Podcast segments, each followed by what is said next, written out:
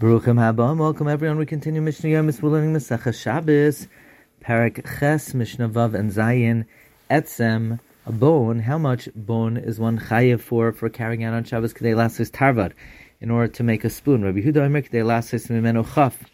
Rabbi Huda says in order to produce a tooth to use for a key. Zechuchis, the minimum share of glass, kedei ligra by roish hakarkar, to scrape the tip of a weaver's pick, tsrar, a pebble, oi, evan or a stone, kadei lizrak v'oif, in order to throw at a bird to chase it away. Rabbi Lezer Yaakov, oi, Rabbi Lezer Yaakov says, kadei lizrak b'behima, large enough to throw at an animal to chase it away.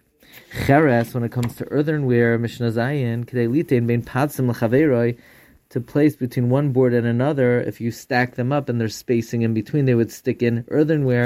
Rabbi Huda, this is the opinion of the Rabbi Huda. Rabbi Meir, um, Rabbi Meir says, in order to scoop fire, meaning a coal that's burning, with this piece of earthenware. Rabbi Yossi Omer, Rabbi Yossi says, in order to be a receptacle for a revius of liquid. Amar Rameir, Rameir said, Afa Pishin Raya even though there's no absolute proof from a pasuk, to my opinion, Zeichel. There's a remez, because it says, V'yimatse vimchitasai, it will not be found among your shards, cheres, uh, earthenware, eishmiyakod, to take a burning coal from a fire. So we see that the purpose of earthenware is to take a piece of coal from the fire. Amala Rabbi Yossi, Rabbi Yossi said, Misham Raya, you're going to bring a proof from there?